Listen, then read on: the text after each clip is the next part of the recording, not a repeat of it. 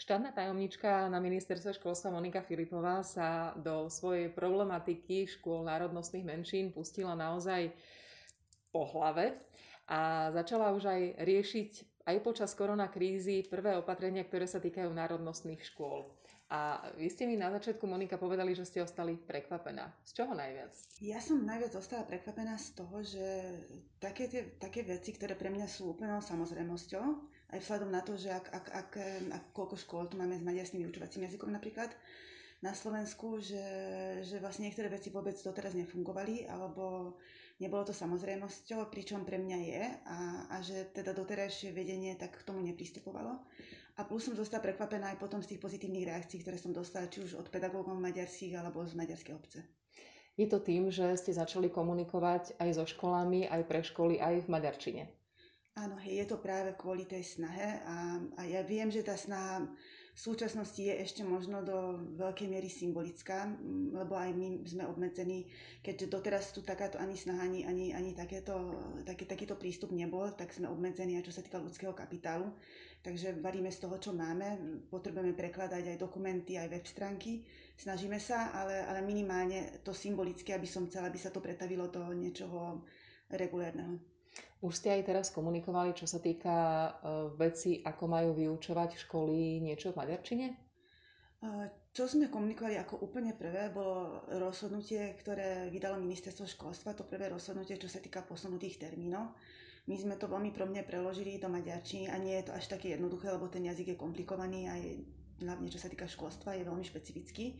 Takže sme preložili to rozhodnutie aj do maďarčiny, aby sme to teda posunuli aj tým maďarským pedagógom alebo zriadovateľom školy, respektíve riaditeľom, aby, aby teda sme chceli mať takúto iniciatívu, aby, aby sme to mali aj v maďarčine. A, a odtedy teraz prekladáme naj, najnovšie usmerenia, čo sa týka teda diálkovej výučby.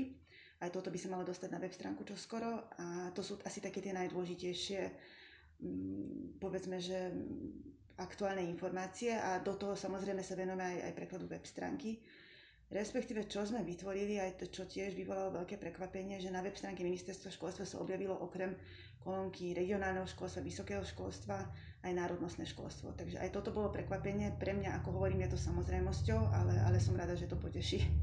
Ako na to reagovali uh, asi riaditeľia týchto menšinových národnostných škôl? Asi na maďarských, to je naša najväčšia menšina na Slovensku tak tí, ktorí sa ozývali veľmi pozitívne, takže na toto som mala iba veľmi pozitívnu spätnú väzbu. niektorí boli veľmi prekvapení z toho, že toto sa tu ešte ne, nedialo.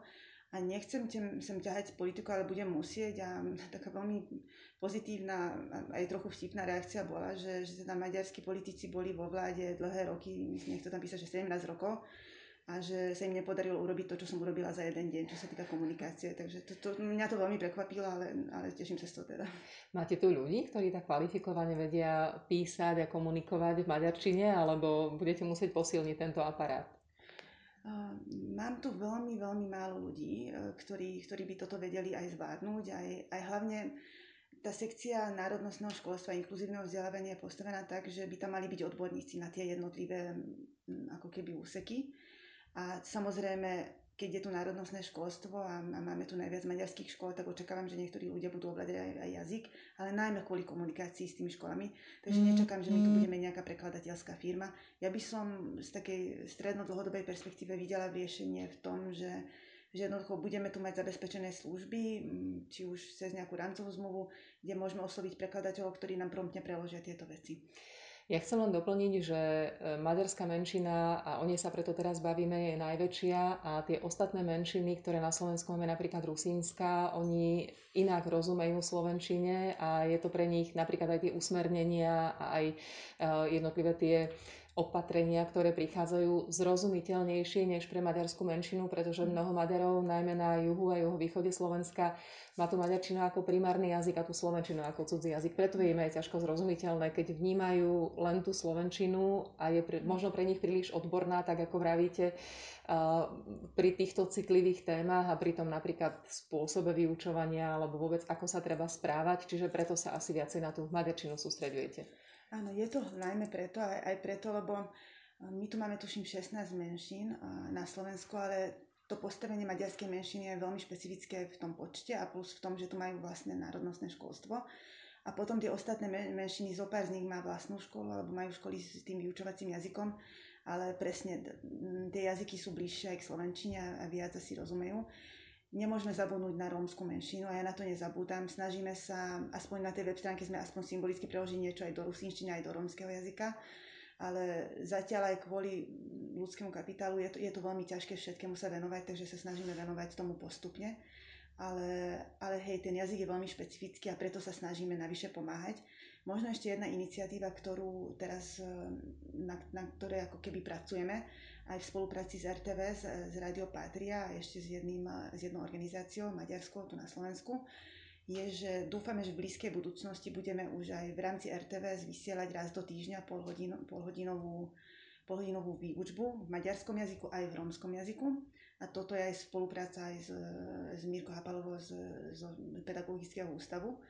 A, a taktiež, by, že by sa natočila séria videí pre deti v maďarčine, čo by potom išlo online, lebo nie je až taký veľký priestor v, v rámci RTVS vysielať eh, nejak eh, viackrát do týždňa ale symbolicky by sme mali raz do týždňa v maďarčine aj v romštine a potom ostatné by išlo online v ETR. Takže toto zatiaľ akože nechcem predbiehať, ale už, už máme celkom stabilne dohodnutý aj formát, aj, aj to, že, o čom by to malo byť a dúfam, že to čoskoro pustíme. Ďakujem veľmi pekne, vyzerá to na kopec roboty, držím palce. Ďakujem pekne.